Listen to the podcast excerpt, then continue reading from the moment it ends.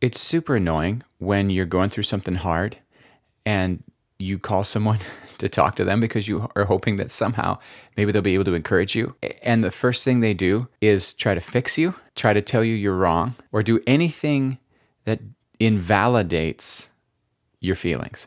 If you want to comfort somebody, step one is to validate their feelings. Put it in perspective. Challenge their idea of what's true. Pull them up out of the situation, but first validate their feelings.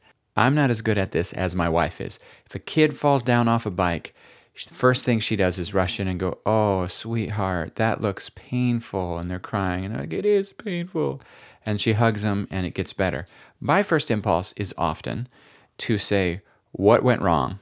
Uh, stop crying. Let's be rational about this.